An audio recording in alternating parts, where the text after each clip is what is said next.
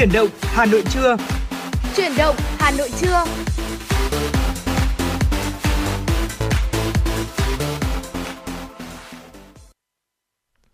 Bà Trâm Trọng Khương xin được gửi lời chào đến quý vị thính giả.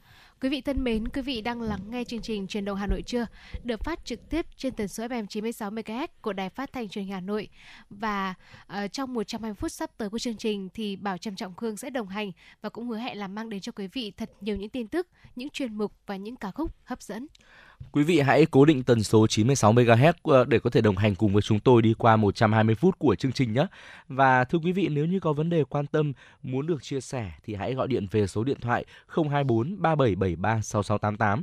Chúng tôi sẽ là cầu nối giúp quý vị truyền tải đi những thông điệp yêu thương đến với người thân và bạn bè của mình. Và quý vị thân mến, mở đầu cho truyền đạo Hà Nội trưa, thay cho một lời chào của chúng tôi, xin mời quý vị hãy cùng đến với ca khúc Mình yêu nhau, yêu nhau bình yên thôi qua sự thể hiện của Hai Anh Tuấn và Đinh Hương.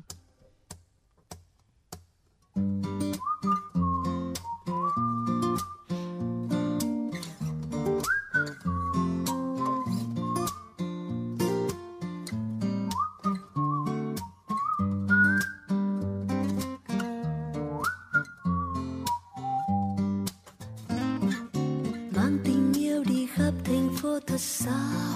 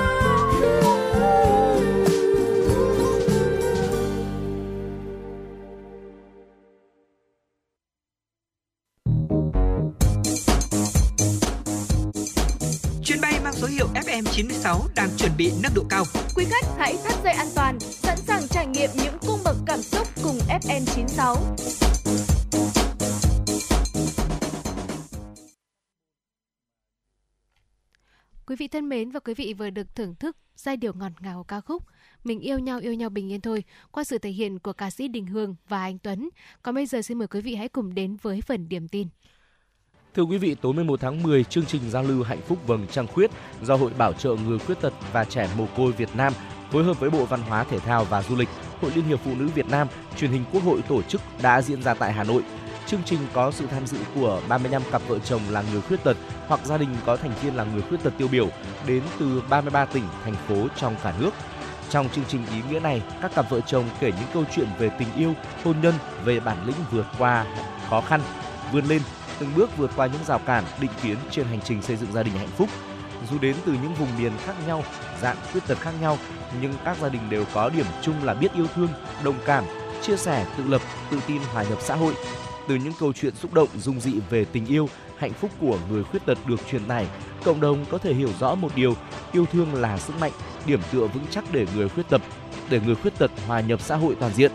Do đó, cùng với sự chăm lo đặc biệt về việc làm giáo dục y tế và cơ hội tiếp cận, người khuyết tật cần được quan tâm nuôi dưỡng đời sống tinh thần, giúp mỗi người chủ động tự tin với tình yêu, hôn nhân, hạnh phúc gia đình của bản thân.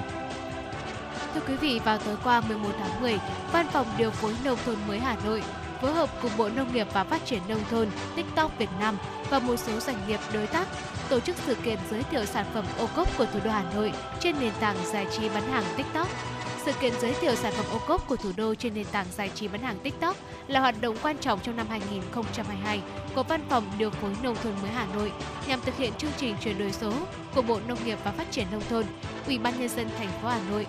Mục tiêu hướng đến hỗ trợ các tổ chức cá nhân quảng bá, kết nối giao thương sản phẩm ô cốp và đặc sản của các vùng miền trong cả nước. Theo phó tránh thường trực văn phòng điều phối nông thôn mới Hà Nội Nguyễn Văn Trí, một trong những nội dung và nhiệm vụ quan trọng nhất của chương trình ô cốp là tăng cường chuyển đổi số, trong đó bao gồm cả các hoạt động đẩy mạnh ứng dụng công nghệ số trong truyền thông, thúc đẩy phát triển thương mại điện tử cho sản phẩm ô cốp thông qua các sàn thương mại điện tử, các kênh bán hàng trực tuyến, bán hàng tương tác trực tiếp, livestream nhằm tối ưu hóa ứng dụng công nghệ số trong sản xuất, thương mại, sản phẩm ô cốp. Chương trình nghệ thuật tinh hoa Việt Nam vinh danh cặp bánh cốm, bánh phu thê, bảo vật tinh hoa là người Việt Nam và đám cưới tập thể theo nếp sống mới sẽ diễn ra tại khu vực tượng đài quyết tử để Tổ quốc quyết sinh, quận Hoàn Kiếm, Hà Nội vào tối 15 tháng 10, được truyền hình trực tiếp trên kênh VTC6 và trực tuyến trên nhiều kênh khác. Đây là hoạt động do Thành đoàn Hà Nội, Hội Liên hiệp Thanh niên Việt Nam phối hợp thành phố Hà Nội và công ty cổ phần bánh mứt kẹo Bảo Minh và Oscar Media tổ chức nhân kỷ niệm 68 năm ngày giải phóng thủ đô mùng 10 tháng 10 năm 1954, mùng 10 tháng 10 năm 2022, tổng kết 10 năm thực hiện chỉ thị số 11 của Ban Thường vụ Thành ủy Hà Nội khóa 15 về tiếp tục thực hiện nếp sống văn minh trong việc cưới trên địa bàn thành phố Hà Nội. Phó trưởng ban tuyên giáo Thành đoàn Hà Nội Nguyễn Mai Anh thông tin, chương trình cũng là hoạt động ý nghĩa nhằm tiếp tục nâng cao nhận thức của đoàn viên, hội viên và các tầng lớp nhân dân thủ đô về việc cưới theo nếp sống văn minh, phát huy những giá trị truyền thống tốt đẹp của dân tộc, đề cao lối sống tiết kiệm và văn minh trong giới trẻ, góp phần xóa bỏ những phong tục tập quán lạc hậu trong việc cưới hỏi và hình thức tổ chức cưới linh đình, xa hoa, phô trương lãng phí. Khẳng định mô hình đám cưới tập thể theo nếp sống mới là một trong những cách làm tiêu biểu của tuổi trẻ thủ đô trong thực hiện việc cưới văn minh, góp phần xây dựng người Hà Nội thanh linh, góp phần xây dựng người Hà Nội thanh lịch văn minh. Thưa quý vị, Bộ Công Thương cho biết từ ngày 15 tháng 10, thương nhân có thể tải và tự in 14 mẫu CO. Nội dung này được Bộ Công Thương đưa ra tại thông báo số 257 về in giấy chứng nhận xuất xứ hàng hóa trên giấy A4 thông thường. Theo thông báo này, để tạo lợi nhuận và giảm thiểu chi phí cho doanh nghiệp nhằm thúc đẩy xuất khẩu, từ ngày 15 tháng 10 tới đây, thương nhân đề nghị cấp một số loại CO có thể tải mẫu CO và tự in trên giấy A4 thông thường từ hệ thống quản lý và cấp giấy chứng nhận xuất xứ điện tử của Bộ Công Thương Ecosi tại địa chỉ https 2 gạch chéo ecosi gov vn trong thời gian chuyển tiếp kể từ ngày 15 tháng 10 năm 2022 đến hết ngày 15 tháng 4 năm 2023. Thương nhân vẫn được tiếp tục sử dụng mẫu CO của các loại trên do Bộ Công Thương phát hành. Bộ Công Thương đã thông báo tới cơ quan có thẩm quyền của các nước đối tác FTA về nội dung nêu trên. Nếu có vướng mắc phát sinh trong quá trình thực hiện, thương nhân liên hệ cục xuất nhập khẩu Bộ Công Thương. Số điện thoại là 024 2220 5361 hoặc là 024 2220 5444 hoặc số điện thoại 024 2220 2468 để kịp thời xử lý. Và đó là những thông tin đáng chú ý chúng tôi cập nhật gửi đến quý vị ở những phút đầu tiên của chương trình. Hãy cố định tần số 96 MHz đồng hành với chúng tôi và ngay bây giờ, xin mời quý vị cùng đến cùng đến với không gian âm nhạc qua một ca khúc nhé.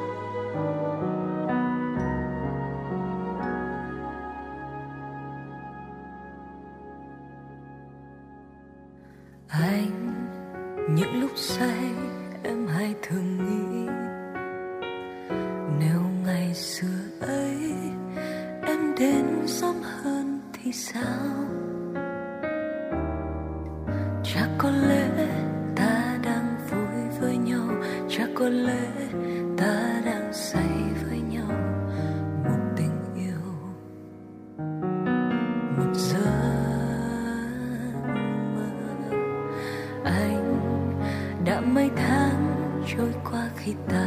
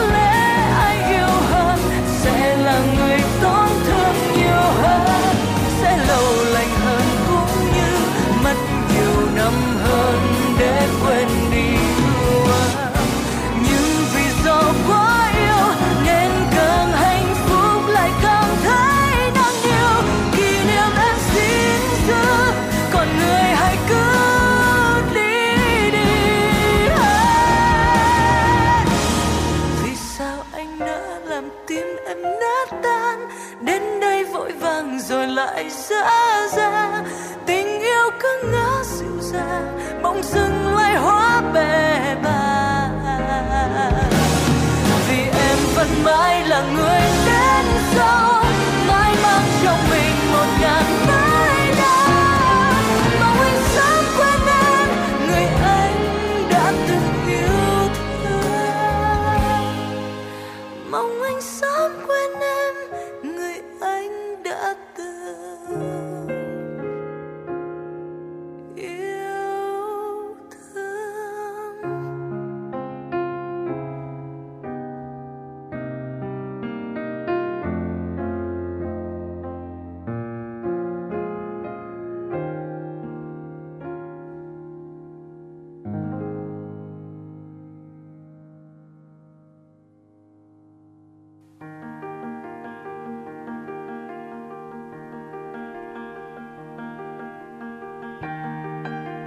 và các bạn đang theo dõi kênh FM 96 MHz của đài phát thanh truyền hình Hà Nội.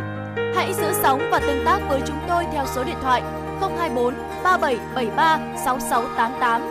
FM 96 đồng hành trên mọi nẻo đường.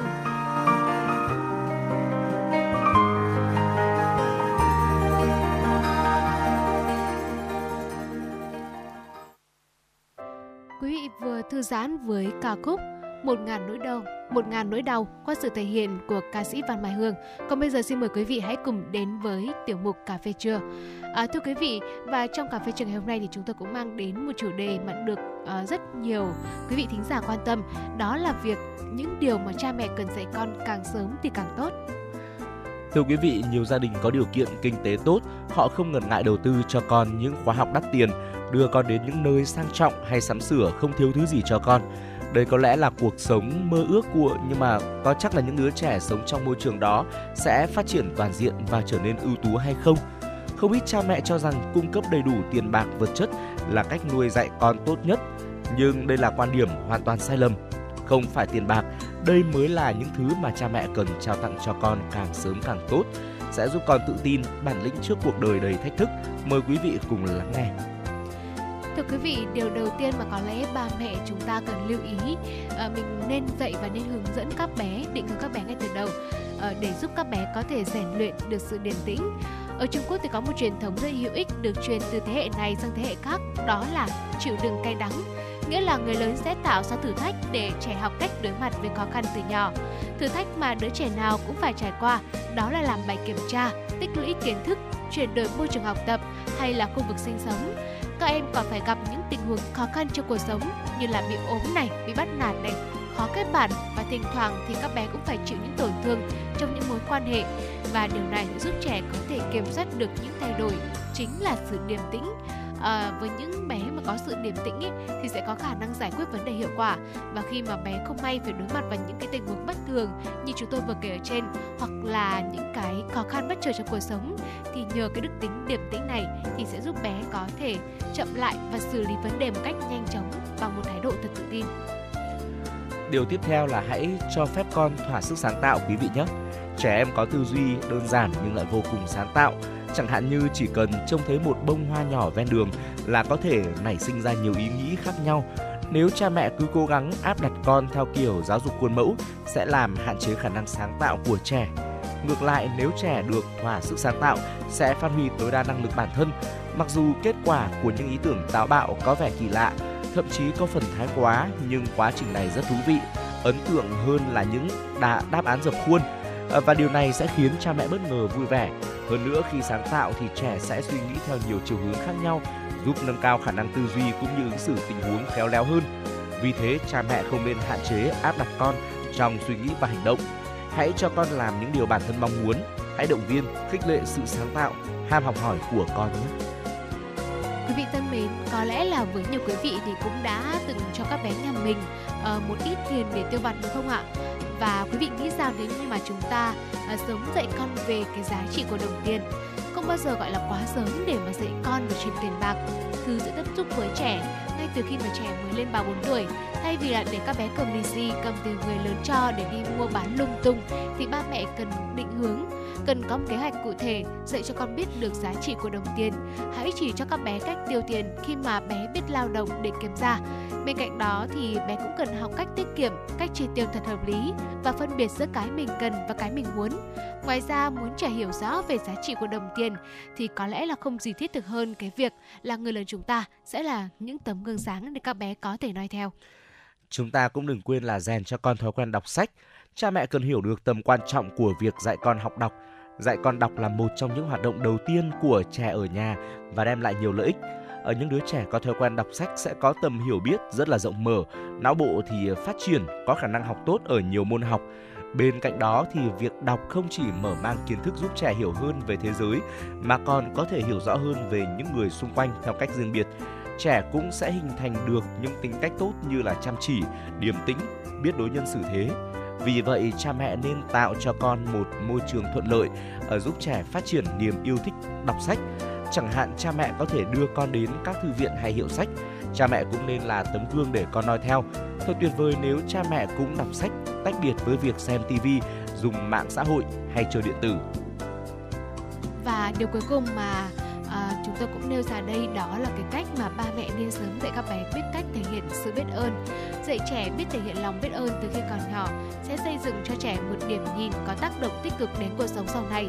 Và cách tốt nhất để giáo dục trẻ đó là ba mẹ hãy trở thành những người có lòng biết ơn trong cuộc sống. À, cha mẹ có thể làm điều này bằng cách đơn giản như là thường xuyên nói câu cảm ơn với bạn bè này hay thậm chí là với người xa lạ khi mà nhận được sự giúp đỡ. À, trò chuyện với con về những điều mà ba mẹ biết ơn trong cuộc sống hàng ngày. Ngoài ra thì cũng hãy dạy con biết cách trân trọng những điều nhỏ bé nhưng mà tuyệt vời ở xung quanh. Và vừa rồi thì chúng tôi cũng đã ờ, đưa ra cho quý vị năm điều mà có lẽ là mình cần phải dạy các bé càng sớm càng tốt. Và thưa quý vị bên cạnh đó thì cũng có một vấn đề mà chúng tôi nghĩ rằng là ờ, một điều chúng ta nên bàn luận với nhau đó là việc luyện cho trẻ ngủ riêng. Ờ, đây là một cái điều mà trọng khương nghĩ rằng là chúng ta cũng nên luyện cho con sớm. Việc mà bố mẹ và con cái ngủ chung hay ngủ riêng thì đều có những ưu nhược điểm nhất định. À, với việc để trẻ ra ngủ riêng từ nhỏ không chỉ giúp là bố mẹ được một giấc ngủ sâu hơn mà còn có lợi cho sự phát triển của con nữa. Trẻ được ngủ riêng sớm sẽ hình thành tính cách tự lập ngay từ nhỏ tăng sự tự tin tăng sự tự tin không phụ thuộc và dựa dẫm vào bố mẹ khi mà bước vào độ tuổi đi học ở bên cạnh đó thì việc ngủ riêng giúp bé an toàn hơn, tránh những nguy hiểm không may xảy ra như bị bố mẹ đè vào người. À, và dù có thương yêu con thế nào thì bé từ 3 tuổi trở lên không nên nằm chung giường với bố mẹ nữa bởi vì lúc này con đã có khả năng nhận biết giới tính, dễ bị tác động tới tâm lý tình cảm. Việc không ngủ chung phòng với con còn đảm bảo sự riêng tư cho bố mẹ duy trì hạnh phúc gia đình rèn cho con ngủ riêng không thể đột ngột mà cần diễn ra từ từ để trẻ dần thích nghi, đặc biệt là với trẻ đã được ngủ cùng bố mẹ từ nhỏ. Con sẽ có cảm giác ờ, sợ hãi, thậm chí là lo lắng về việc bị bỏ rơi nếu bố mẹ bắt chúng ngủ riêng ngay tức thì. Nếu được thì bố mẹ nên áp dụng những cách sau đây chúng tôi xin được chia sẻ với quý vị. Thưa quý vị, khi mà các bé còn nhỏ thì hãy để một chiếc cũi bên cạnh bố mẹ. Việc này đảm bảo là bố mẹ có thể kiểm soát tình trạng của con, cũng như là cho con một cái không gian an toàn. Đừng quên là hãy kiểm tra giấc ngủ của bé giữa đêm để đảm bảo rằng là bé vẫn ngủ ngon và không có bất cứ điều gì xảy ra. Bên cạnh đó thì cũng hãy, ba mẹ cũng hãy nhớ và lưu ý rằng là mình hãy ngăn cách chỗ ngủ của con và bố mẹ trong giai đoạn luyện cho trẻ ngủ riêng có thể áp dụng cách dựng vách hoặc làm ngăn ngăn cho căn phòng chung để tạo cảm giác không gian riêng.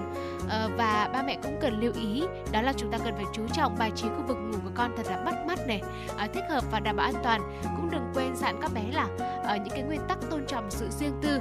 À, chẳng hạn như là đến giờ ngủ thì ai về chỗ nấy các bé nên về giường ngủ à, của mình có ba mẹ sẽ nằm trên giường của ba mẹ và không được tự ý xâm phạm khu vực riêng tư của nhau. Bố mẹ thì cần đặc biệt làm gương cho con và nếu muốn vào thăm con à, với những bé ở phòng riêng rồi thì cũng nên là xin phép trước tương tự như là gõ cửa này. Lưu ý là cái việc chung phòng riêng giường chỉ là bước chuyển tiếp và không thể là giải pháp lâu dài vì con vẫn có thể là mèo nheo vòi vĩnh nên không có được sự độc lập. Mặt khác thì trẻ ở chung không gian với bố mẹ vẫn có thể chứng kiến những hình ảnh không nên chúng ta cũng nên động viên con ngủ riêng. Đầu tiên thì hãy bài trí phòng ngủ của con thật đẹp. Nơi đó có những món đồ con thích, những chú gấu bông đáng yêu. Mẹ có thể ở lại đây sinh hoạt và chơi cùng bé, rồi vỗ về cho con ngủ để tạo cảm giác thân thuộc với căn phòng, giảm lo lắng. Dặn trẻ rằng bố mẹ ở ngay cạnh, nếu có vấn đề gì quan trọng thì có thể gọi mẹ đến. Ở những ngày đầu thì bé sẽ thao thức vì sợ và cô đơn đấy, nhưng mà dần dần thì cũng sẽ quen thôi mẹ không được mềm lòng ngủ lại với con hay là cho con sang phòng mình sẽ rất là khó dứt khoát sau này. Nếu trẻ đã đồng ý ngủ riêng thì phải tôn trọng cam kết và thực hiện đúng. Dĩ nhiên, không có một con số cụ thể nào về việc bao lâu trẻ mới ra riêng thành công. Điều này phụ thuộc vào tính cách, cảm xúc và khả năng thích nghi của con. Dẫu vậy, hãy luôn tôn trọng và nhẹ nhàng, kiên nhẫn, đừng trách mắng hay la hét vì điều đó càng làm cho con sợ hãi hơn mà thôi. Mặc dù là cái việc mà bé ngủ riêng bố mẹ thì có rất là nhiều lợi ích, tuy nhiên thì cũng có những cái thời điểm rất là nhạy cảm bố mẹ cần phải lưu ý. Và với những thời điểm nhạy cảm như thế này thì không nên bắt ép trẻ ngủ riêng. À, thưa quý vị, đầu tiên có thể kể đến như là khi mà sức khỏe của bé không được tốt à, nếu như mà trẻ bẩm sinh đã có thể trạng yếu ớt hoặc là mắc một số căn bệnh nguy hiểm thì cần có sự chăm sóc toàn diện của bố mẹ.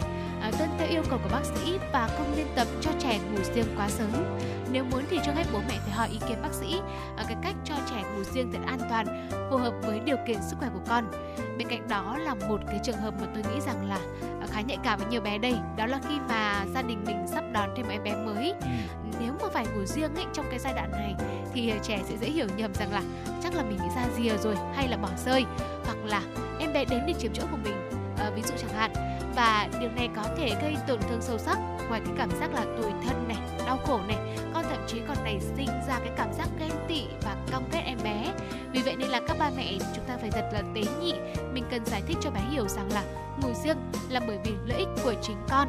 Và quan trọng là phải tỏ ra cho con biết rằng là bố mẹ vẫn rất là yêu và quan tâm con, chăm sóc con giống như là ờ, ngày xưa vậy. Ờ, và cũng có thể thuyết phục bé bằng những câu sau đây. Ờ, em bé sẽ khóc suốt đêm làm con khó ngủ này, hay là em hay tè dầm lắm, nên là căn phòng không được thơm tho sạch sẽ như là phòng của con một do mà các chuyên gia đưa ra để các ba mẹ có thể áp dụng vào uh, trong cái việc uh, trong cái quá trình mà mình điều hướng cho các bé của mình ngủ riêng À, thưa quý vị, đó là những uh, chia sẻ mà chúng tôi hy vọng rằng là sẽ giúp cho quý vị uh, chúng ta có thêm được những kiến thức, những kinh nghiệm trong việc là uh, chăm sóc dạy dỗ con yêu của mình trong giai đoạn trưởng thành. Và nếu như quý vị có những mẹo hay trong việc giáo dục con trẻ, hãy cùng chia sẻ về với chúng tôi. Chúng tôi sẽ là cầu nối giúp quý vị truyền tải đi được những thông điệp yêu thương đến với uh, những quý vị thính giả đang nghe đài. Còn bây giờ thì xin mời quý vị quay trở lại với không gian âm nhạc trước khi tiếp tục đồng hành cùng với chúng tôi đi qua những thông tin thời sự ở phần sau của chương trình nhé.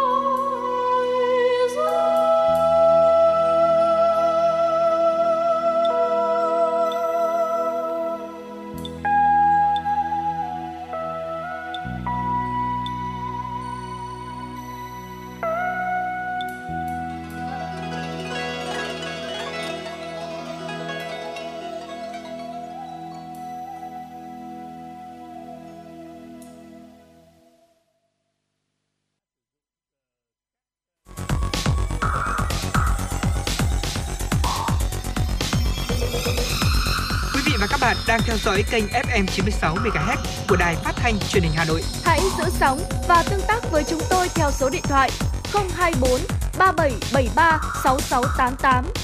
FM 96 đồng hành trên mọi nẻo đường. đường.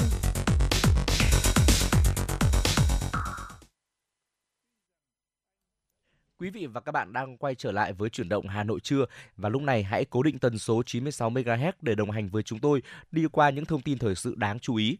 Theo thông tin từ Bộ Giáo dục và Đào tạo, kỳ tuyển sinh đại học cao đẳng ngành giáo dục mầm non năm 2023 dự kiến sẽ cơ bản giữ ổn định như năm 2022.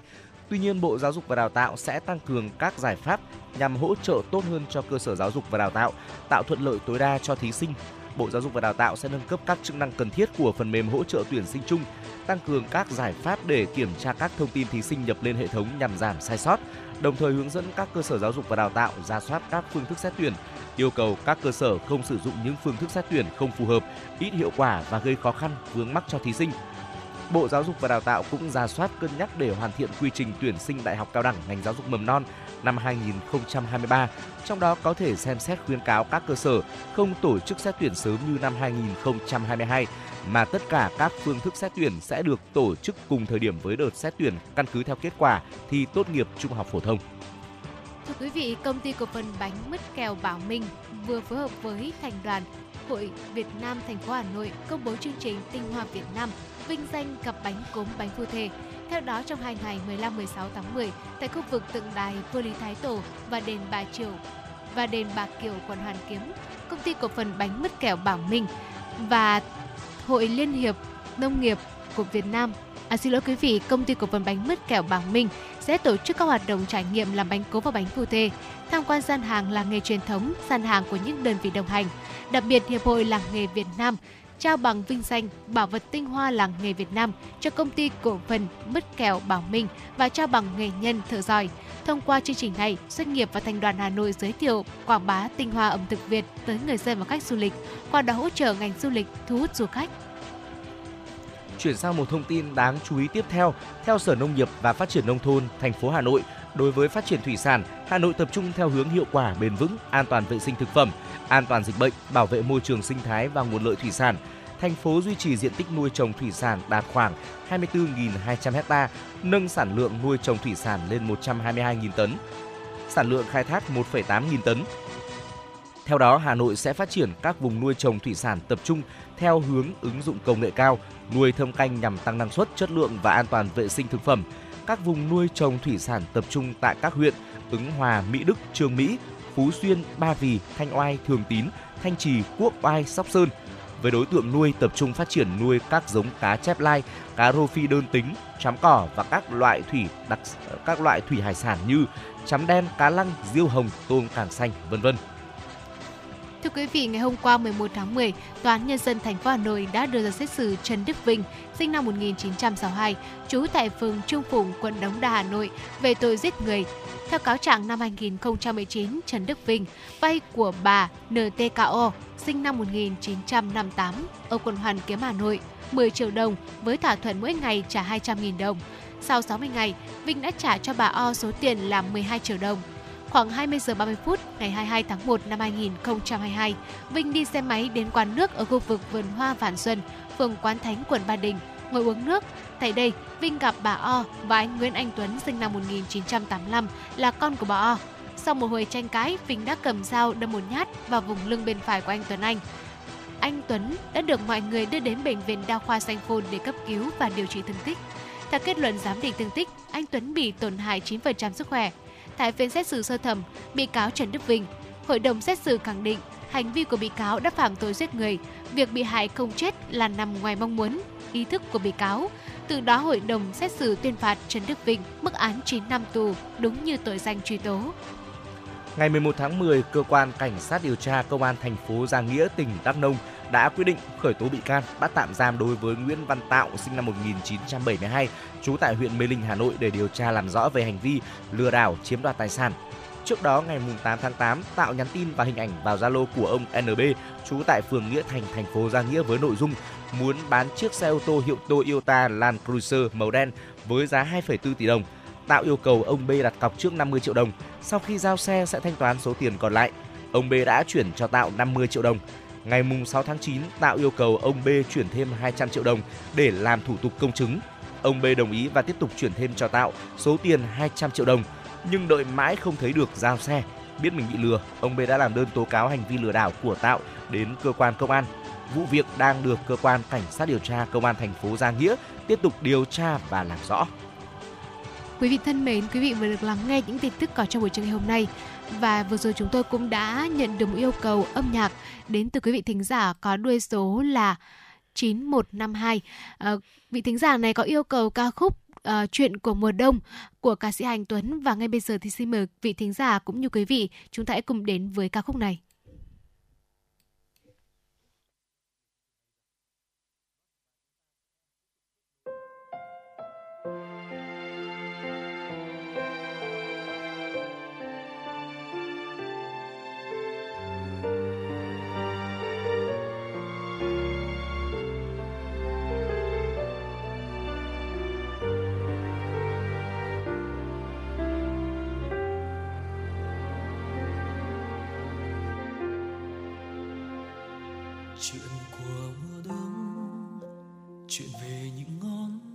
Đang chuyện về những cái ôm nhau thật chặt. Em bước bên anh, một chiều nhiều gió, hẹn hò thêm nữa nghe em. Hẹn hò giữa tiếng chuông ngân rộn ràng. Tình ấm hơn mùa đông, chợt nhớ khoảng trời những chiếc lá em vẫn ném trong anh sau lớp áo choàng. Lắng nghe thành phố lên đèn và nhớ lần hẹn hò nơi quán quen. Mình cười nói say sưa, quên hết ngày giờ. Đến khi thành phố xuống đèn, muôn sáng thức dậy nhìn thấy em bên mình, thấy em ngủ vui trong vòng tay anh. Cuộn tròn thì thầm bên anh kia nắng lên rồi.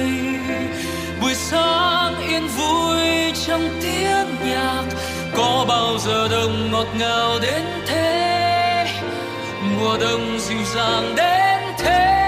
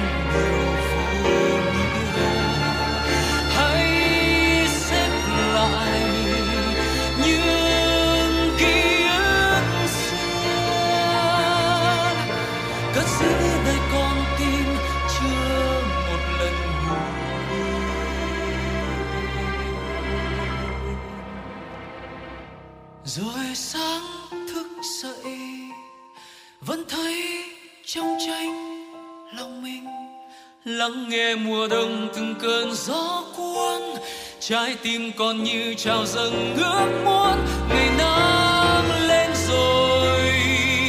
Ngồi viết tiếp những câu chuyện mình, những câu chuyện của mùa đông không em, những câu chuyện xưa dường như đã khép chờ tia nắng ban mai về sưởi ấm trái tim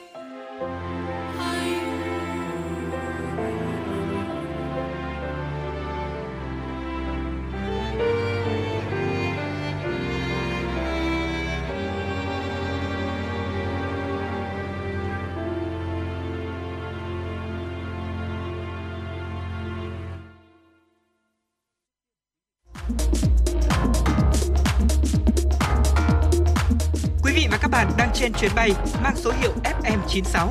Hãy thư giãn, chúng tôi sẽ cùng bạn trên mọi cung đường. Hãy giữ sóng và tương tác với chúng tôi theo số điện thoại 024 3773 6688.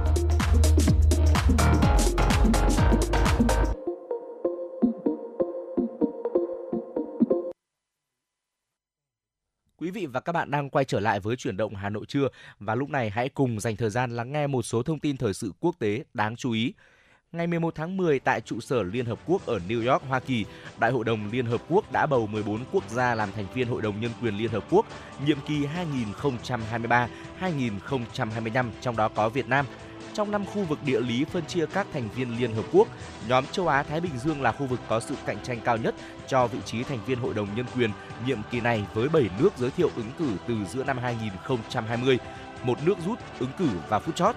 Việt Nam được các thành viên ASEAN nhất trí ủng hộ là ứng cử viên duy nhất của hiệp hội cho vị trí này, đồng thời cũng là ứng cử viên châu Á duy nhất của cộng đồng Pháp ngữ. Việc trúng cử trở thành thành viên Hội đồng Nhân quyền, cơ quan có vai trò quan trọng hàng đầu trong hệ thống Liên Hợp Quốc trong bảo vệ và thúc đẩy quyền con người, thể hiện sự ghi nhận của cộng đồng quốc tế đối với những chính sách, nỗ lực và thành tựu của Việt Nam trong việc bảo đảm ngày càng tốt hơn quyền của người dân trong tất cả các lĩnh vực. Đây cũng là sự kiện có ý nghĩa quan trọng, là bước tiến mới trong nỗ lực triển khai đường lối đối ngoại của Đại hội Đảng lần thứ 13 và chỉ thị 25 của Ban Bí thư về đẩy mạnh và nâng tầm đối ngoại đa phương đến năm 2030.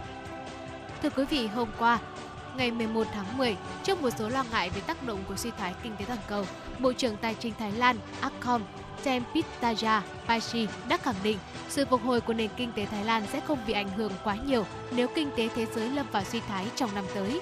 Ông Akom cho biết nền kinh tế Thái Lan đang dần hồi phục nhờ các lĩnh vực xuất khẩu và du lịch cũng như sự bùng nổ của tiêu dùng trong nước.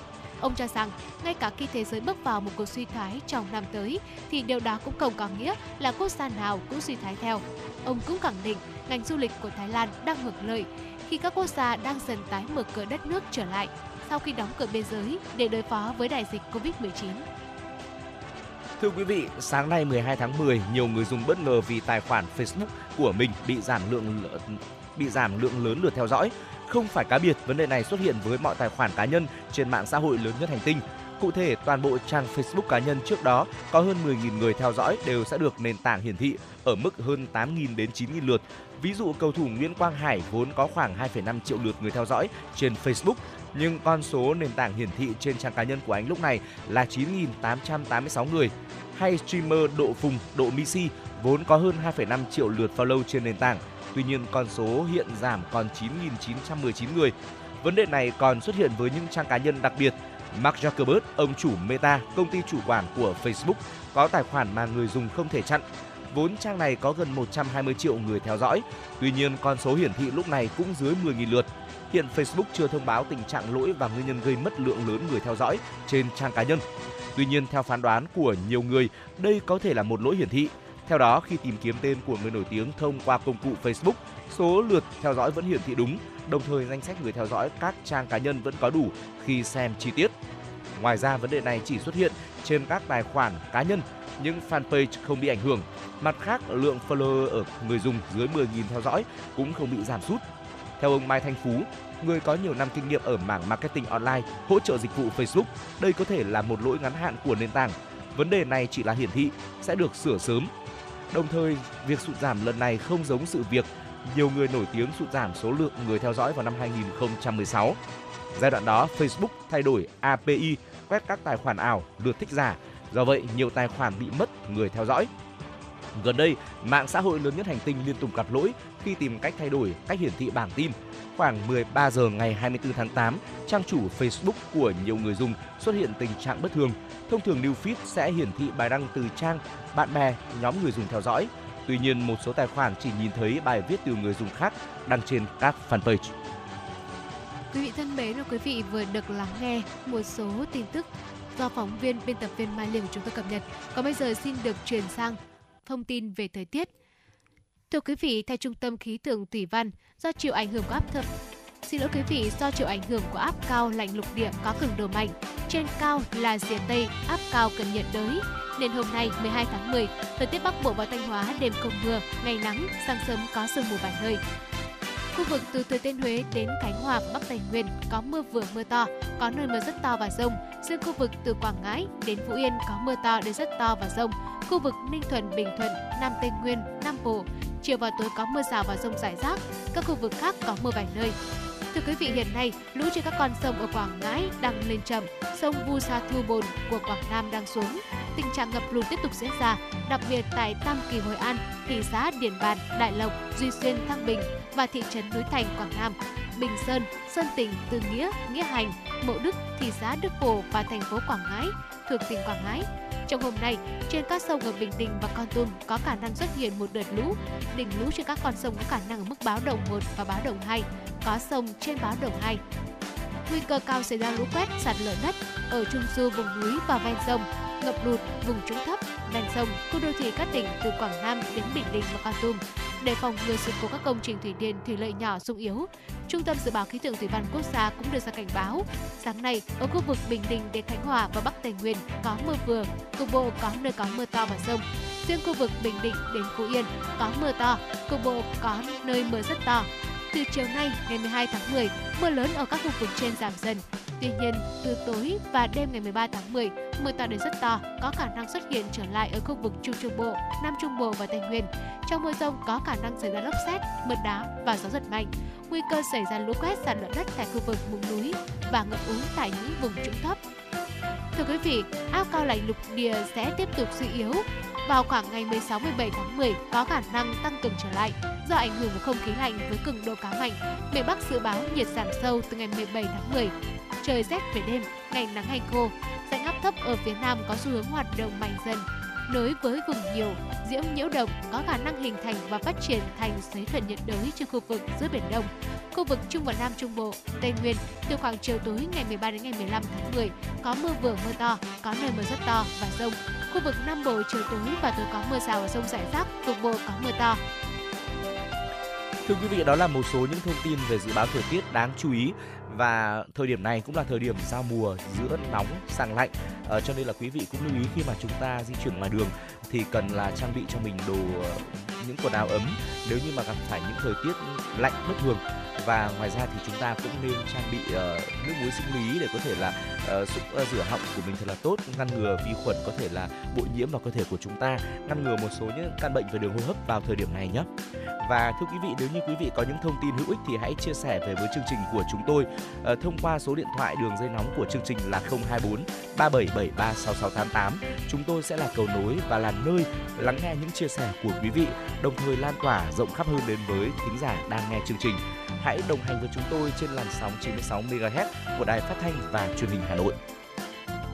Quý vị thân mến, và để tiếp tục chương trình, xin mời quý vị hãy cùng thư giãn với ca khúc Thời thanh xuân sẽ qua qua sự thể hiện của Phạm Hồng Phước và Văn Mai Hương. hiên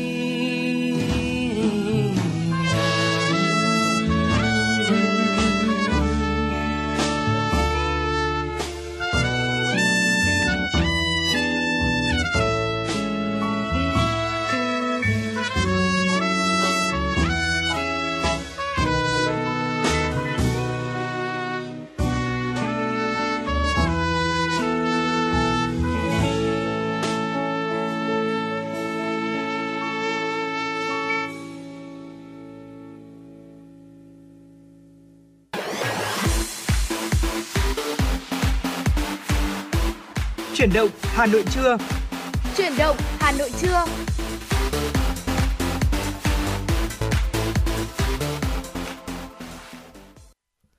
Quý vị thân mến, cùng quay trở lại với chuyển động Hà Nội trưa và quý vị cũng đừng quên hai kênh tương tác quen thuộc của chuyển động Hà Nội, đó là hotline 02437736688 và trang fanpage FM96 Thời sự Hà Nội. Và mở đầu cho khung giờ thứ hai của chuyển động Hà Nội trưa, chúng tôi xin mời quý vị hãy cùng đến với một số tin tức sau đây. Chiều 11 tháng 10 năm 2022, Thường trực Hội đồng Nhân dân, Ủy ban Nhân dân, Ủy ban Mặt trận Tổ quốc Việt Nam thành phố Hà Nội tổ chức hội nghị thống nhất nội dung kỳ họp thường lệ cuối năm 2022 của Hội đồng Nhân dân thành phố Hà Nội khóa 16, nhiệm kỳ 2021-2026. Phát biểu kết luận hội nghị, Phó Bí thư Thành ủy, Chủ tịch Hội đồng Nhân dân thành phố, Phó trưởng đoàn đại biểu Quốc hội thành phố Nguyễn Ngọc Tuấn đánh giá các ban hội đồng nhân dân thành phố đã rất trách nhiệm trong giả soát các nội dung chuẩn bị kỳ họp. Trên cơ sở các nội dung đã thống nhất, Chủ tịch Hội đồng nhân dân thành phố yêu cầu các sở ngành giả soát kỹ 42 nội dung tham dự các buổi tiếp xúc cử tri của đại biểu Hội đồng nhân dân thành phố trước kỳ họp thường lệ cuối năm 2022 của Hội đồng nhân dân thành phố. Đồng chí Chủ tịch Hội đồng nhân dân thành phố cũng lưu ý các tài liệu của Ủy ban nhân dân thành phố trình cần gửi sớm để các ban hội đồng nhân dân thành phố thẩm tra, đặc biệt là các nội dung liên quan phản biện xã hội. Đồng chí Nguyễn Ngọc Tuấn cũng đề nghị các cơ quan của Ủy ban nhân dân thành phố thực hiện đúng cam kết tại các phiên chất vấn ở kỳ họp trước nhằm đảm bảo hiệu quả các phiên chất vấn của Hội đồng nhân dân thành phố. Quý vị tin thân mến, xin được chuyển sang những thông tin tiếp theo. Nhân kỷ niệm 68 năm ngày giải phóng thủ đô, mùng 10 tháng 10 năm 1954, mùng 10 tháng 10 năm 2022, tối 11 tháng 10 tại Trung tâm Văn hóa thành phố, phố Phùng Hưng, quận Hà Đông, Sở Văn hóa và Thể thao Hà Nội tổ chức Trung khảo Liên hoan dân ca dân vũ Hà Nội năm 2022 với chủ đề Giai điệu quê hương. Các tiết mục tham gia liên hoan gồm các làn điệu dân ca, điệu múa dân gian mang đậm nét đặc trưng văn hóa các vùng miền của thủ đô và đất nước. Các tiết mục ca ngợi đất nước con người Việt Nam, khát vọng của con người về cuộc sống ấm no hạnh phúc, khát vọng chinh phục và làm chủ thiên nhiên, hướng tới những giá trị chân thiện mỹ. Các tiết mục ca ngợi thủ đô Hà Nội, thành phố văn hiến, văn minh hiện đại trong hội nhập và phát triển. Liên hoan dân ca dân vũ là một hoạt động văn hóa nghệ thuật được tổ chức nhằm bảo tồn, phát huy các loại hình văn hóa nghệ thuật dân gian truyền thống của thủ đô Hà Nội. Qua đó giới thiệu quảng bá tới đông đảo bạn bè trong nước và quốc tế về những nét văn hóa đặc sắc của dân tộc thông qua các làn điệu dân ca, điệu múa dân gian truyền thống độc đáo, mang đậm sắc thái văn hóa vùng miền. Bên cạnh đó, liên hoan cũng góp phần bảo tồn và phát huy các loại hình nghệ thuật dân gian truyền thống, định hướng củng cố, nâng cao chất lượng hoạt động phong trào nghệ thuật quần chúng tại cơ sở. Thưa quý vị, mới đây tại Trường Đại học Bách khoa Hà Nội đã diễn ra diễn đàn năng lượng tương lai, ngành năng lượng và cơ hội việc làm cho sinh viên ngành điện. Đây là dịp để các chuyên gia, doanh nghiệp và sinh viên cùng đối thoại về năng lượng mới, nhu cầu nhân lực và chính sách thu hút người học. Tại diễn đàn, tiến sĩ Nguyễn Ngọc Hưng, Phó trưởng phòng phụ trách phòng kinh tế năng lượng, Viện Năng lượng IEVN đã chia sẻ các thông tin về chuyển dịch năng lượng trên thế giới, bối cảnh chuyển dịch năng lượng tại Việt Nam, các kịch bản chuyển dịch năng lượng đạt phát thải dòng bằng không vào năm 2050 và các xu hướng công nghệ năng lượng mới hiện nay. Những giải pháp chính về mặt cộng công nghệ năng lượng mới hiện nay bao gồm phát triển điện năng lượng tái tạo như gió mặt trời, sản xuất và sử dụng các loại nhiên liệu sinh học, nhiên liệu có nguồn gốc hydrogen và thu hồi, sử dụng và lưu giữ carbon. Tuy nhiên, nguồn năng lượng tái tạo đặt ra những thách thức mới cho Việt Nam về sự phát triển đồng bộ của hệ thống lưới điện, cơ chế giá điện cùng nhiều vấn đề kỹ thuật liên quan khác. Việt Nam cần chuẩn bị nguồn nhân lực có chuyên môn cao cho thị trường năng lượng tái tạo. Đây cũng là điều mà các chuyên gia đặt vấn đề tại diễn đàn. Giáo sư tiến sĩ Lê Anh Tuấn, Chủ tịch Hội đồng Trường Đại học Bách Khoa cho rằng đây là một sân chơi bổ ích và giàu trải nghiệm cho sinh viên. Sinh viên được gặp gỡ, trao đổi với các nhà quản lý, chuyên gia, nhà khoa học hàng đầu, các anh chị đang hoạt động trong lĩnh vực năng lượng bền vững, kiến thức và những bài học kinh nghiệm tích lũy từ diễn đàn là hành trang quan trọng cho các em kiến tạo tương lai, mang lại giá trị bền vững cho xã hội và cộng đồng. Sở Y tế Hà Nội vừa ban hành công văn số 4428 về việc tăng cường các biện pháp phòng chống sốt xuất huyết trên địa bàn thành phố để đảm bảo công tác phòng chống dịch sốt xuất huyết một cách hiệu quả, không để xảy ra tình trạng dịch chồng dịch. Sở Y tế Hà Nội yêu cầu các cơ sở y tế trong và ngoài công lập trên địa bàn thành phố thực hiện nghiêm các văn bản chỉ đạo của Trung ương, thành phố về công tác phòng chống dịch. Cụ thể, Sở Y tế yêu cầu Trung tâm Kiểm soát Bệnh tật thành phố Hà Nội là đơn vị chuyên môn thường trực, theo dõi sát, đánh giá tình hình, dự đoán diễn biến dịch sốt xuất huyết trên địa bàn, chủ động tham mưu đề xuất các giải pháp, khắc phục các khó khăn tồn tại để chỉ đạo triển khai công tác phòng chống sốt xuất huyết trên địa bàn thành phố khoa học, hiệu quả, phù hợp với tình hình thực tế. Tổ chức tập huấn cho cán bộ y tế về giám sát, điều tra, xử lý các ca bệnh, ổ dịch sốt xuất huyết theo hướng dẫn của Bộ Y tế, phối hợp triển khai tập huấn các kiến thức kỹ năng cần thiết cho hoạt động phòng chống sốt xuất huyết của mạng lưới cộng tác viên, đội xung kích, tổ giám sát, phối hợp với trung tâm y tế các quận huyện thị xã và các đơn vị có liên quan triển khai hiệu quả các hoạt động giám sát, điều tra xử lý dịch, truyền thông phòng chống sốt xuất huyết. Trung tâm y tế các quận huyện thị xã căn cứ tình hình dịch bệnh sốt xuất huyết trên địa bàn, tham mưu cho Ủy ban nhân dân các quận huyện, thị xã chủ động triển khai các hoạt động phòng bệnh và xử lý dịch, khẩn trương giả soát bổ sung vật tư, trang thiết bị, hóa chất phục vụ công tác phòng chống dịch trên địa bàn. Thưa quý vị, đó là những thông tin đáng chú ý mà chúng tôi cập nhật gửi đến quý vị. Hãy cố định tần số và tiếp tục đồng hành với chúng tôi qua những nội dung đáng chú ý sau khi chúng ta nghe một ca khúc nhé.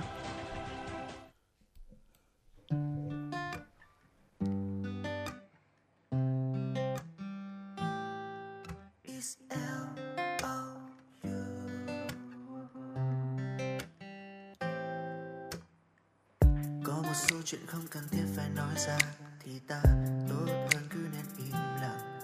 Này em, những lời hứa anh xin lỗi anh vẫn chưa thể cùng em vui đùa đi khắp nơi. Trái tim anh giờ đang đóng băng, tựa như anh mất lúc em bước qua xa lạ. Trái tim anh giờ đang nhớ chăng nụ cười em lúc trước tựa như một món quà. Bao lâu thanh xuân tăng vương đắm say trong giấc mơ. Một ngày nhận ra tình ta ngày qua đang dần ơ cờ. Hey, đau thương dành cho kẻ đã tình. Trong gương anh không nhận ra mình. Tạm biệt tình yêu nếu như đã sai chẳng cần chứng minh. Yeah. nếu như có đôi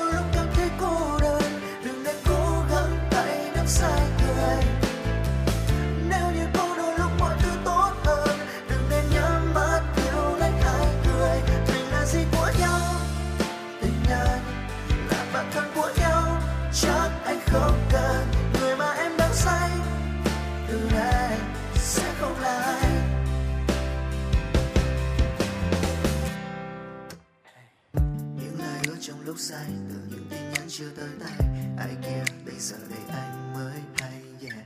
Sẽ không biết người như vậy, đằng sau lời nói cô che đậy. Baby nên dừng lại đây. Đã bao nhiêu lần em nói với anh lời mình đã hứa mãi yêu sẽ không trôi tuột. Đã bao nhiêu lần em nói với anh giờ từng câu nói chết đầy tim là nỗi buồn. Bao lâu thanh xuân đang mãi bâng khuâng đắm say trong giấc mơ.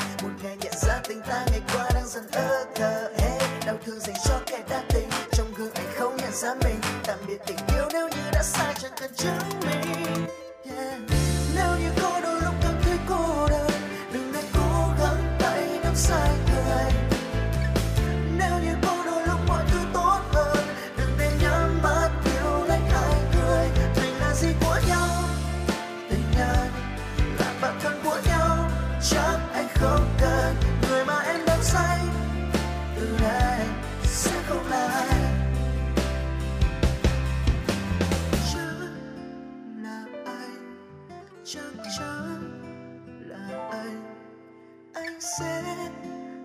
rời xa chốn này. Chỉ là em, anh sẽ cố phải quên tình yêu ấy. Giờ đã rời xa anh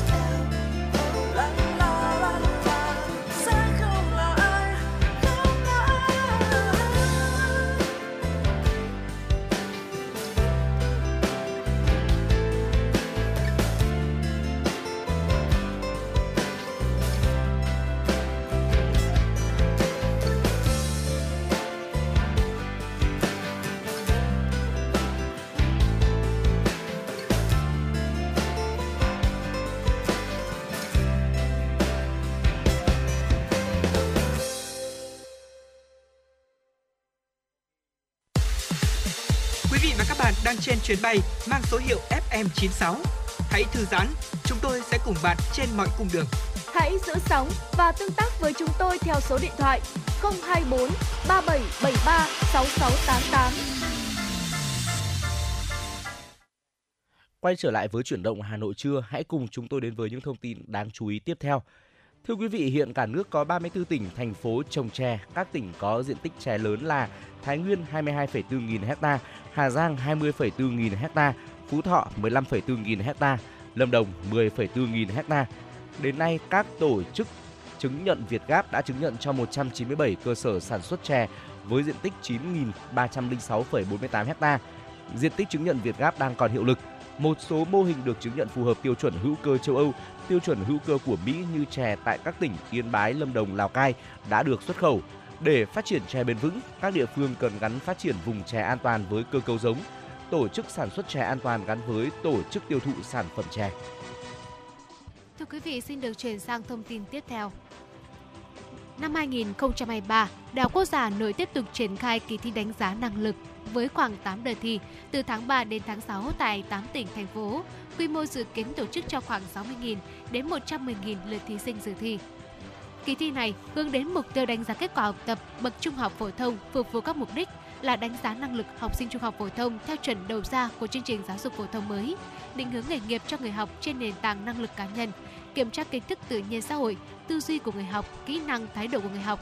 Các cơ sở giáo dục đại học trong và ngoài nước tham khảo phục vụ công tác tuyển sinh đại học, đào tạo nghề phù hợp, đánh giá chung về kết quả học bậc trung học phổ thông và phân tích dự báo kết quả học tập bậc đại học của người học. Ngoài ra, kết quả của kỳ thi này cũng nhằm xếp loại các trường trung học phổ thông, góp phần xây dựng hoàn thiện chính sách quốc gia về giáo dục đào tạo. Trong tháng 10 tại trong tháng 10 tại làng văn hóa du lịch các dân tộc Việt Nam sẽ diễn ra chương trình ấn tượng miền Tây giới thiệu tới du khách không gian văn hóa du lịch miền Tây cùng với những nét văn hóa phong tục tập quán của đồng bào Khmer ở miền Tây Nam Bộ. Chương trình tháng 10 ấn tượng miền Tây có nhiều hoạt động đặc sắc như tái hiện lễ óc am bóc, giới thiệu nghệ thuật trầm riêng trà pây, tổ chức lễ dâng y Kathina, giới thiệu ẩm thực dân tộc Khmer Nam Bộ. Trong suốt tháng 10 còn diễn ra các hoạt động trưng bày ảnh các lễ ở chùa Khmer, tái hiện không gian điểm nhấn ở khu nhà Khmer để trình diễn giới thiệu các loại hình nghệ thuật truyền thống, dân ca dân vũ, giới thiệu ẩm thực dân tộc Khmer Nam Bộ. Bên cạnh đó là hoạt động giới thiệu bộ sưu tập ảnh ấn tượng miền Tây và các ấn phẩm du lịch tỉnh Trà Vinh.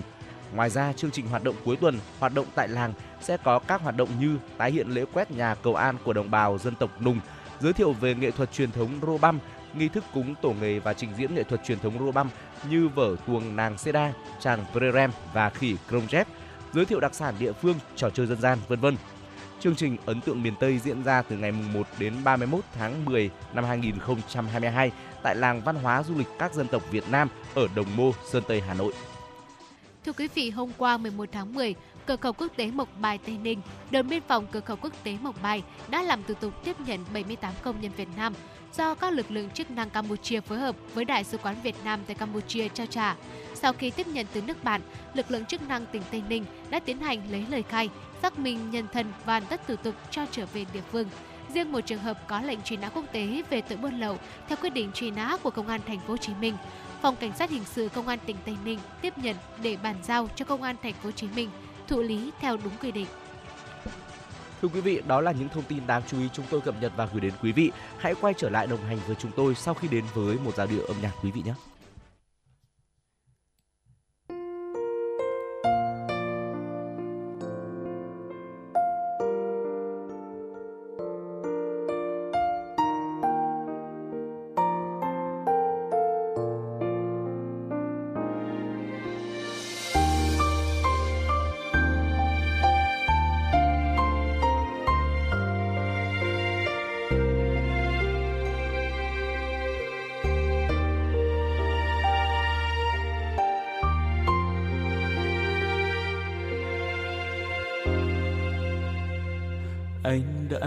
Giữ được nhiều hạnh phúc cho em.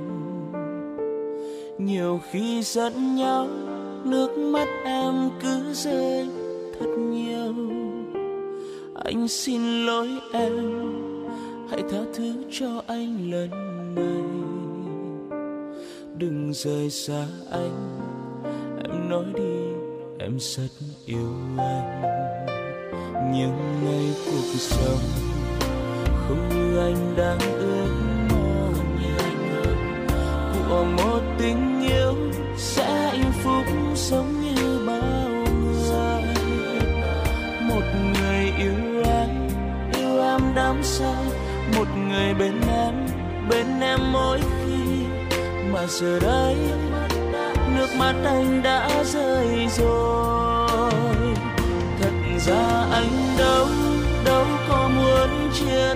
Như vậy. Người yêu em ơi, anh lại nhớ em đang ở đâu? Bàn tay nhỏ bé, khuôn mặt ấy sao lại đổi thay để anh nơi này? Ngoài trời mưa cứ rơi lặng thầm, chỉ còn riêng anh.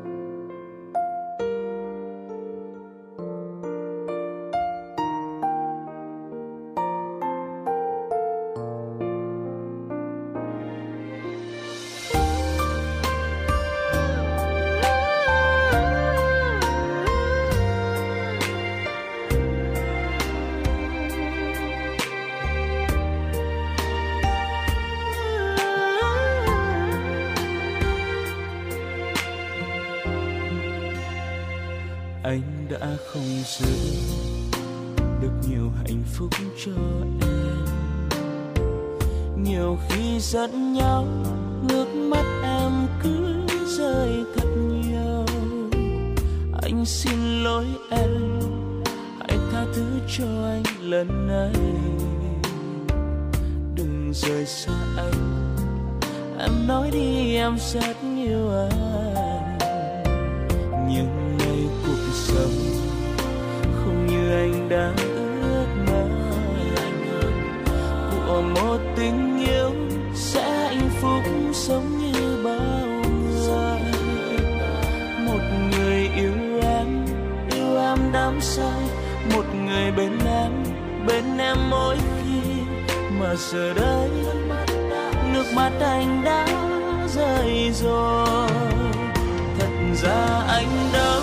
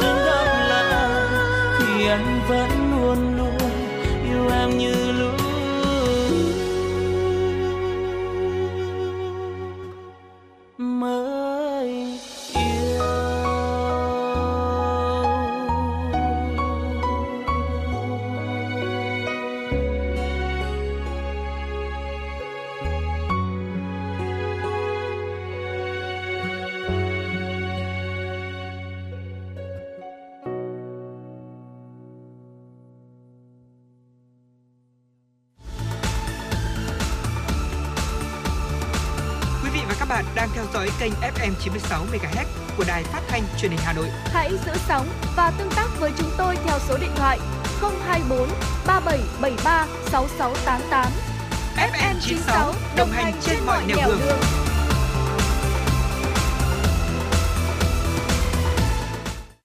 Quý vị vừa được thưởng thức ca khúc Thất tình qua sự thể hiện của ca sĩ Trịnh Đình Quang.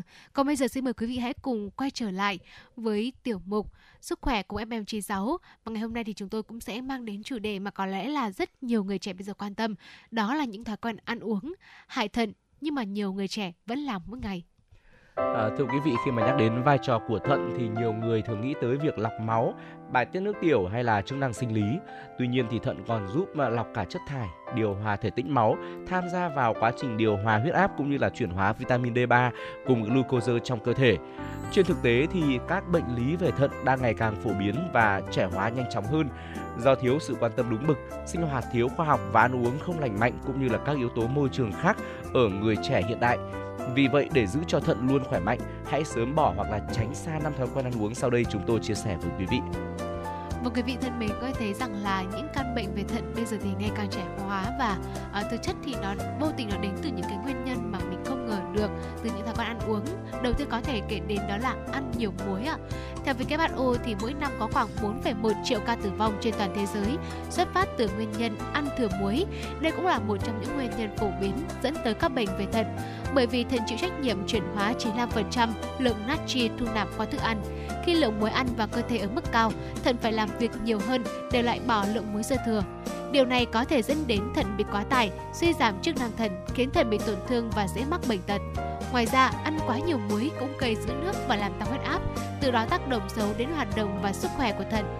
Ví dụ như huyết áp cao thường xuyên dễ dẫn đến suy thận.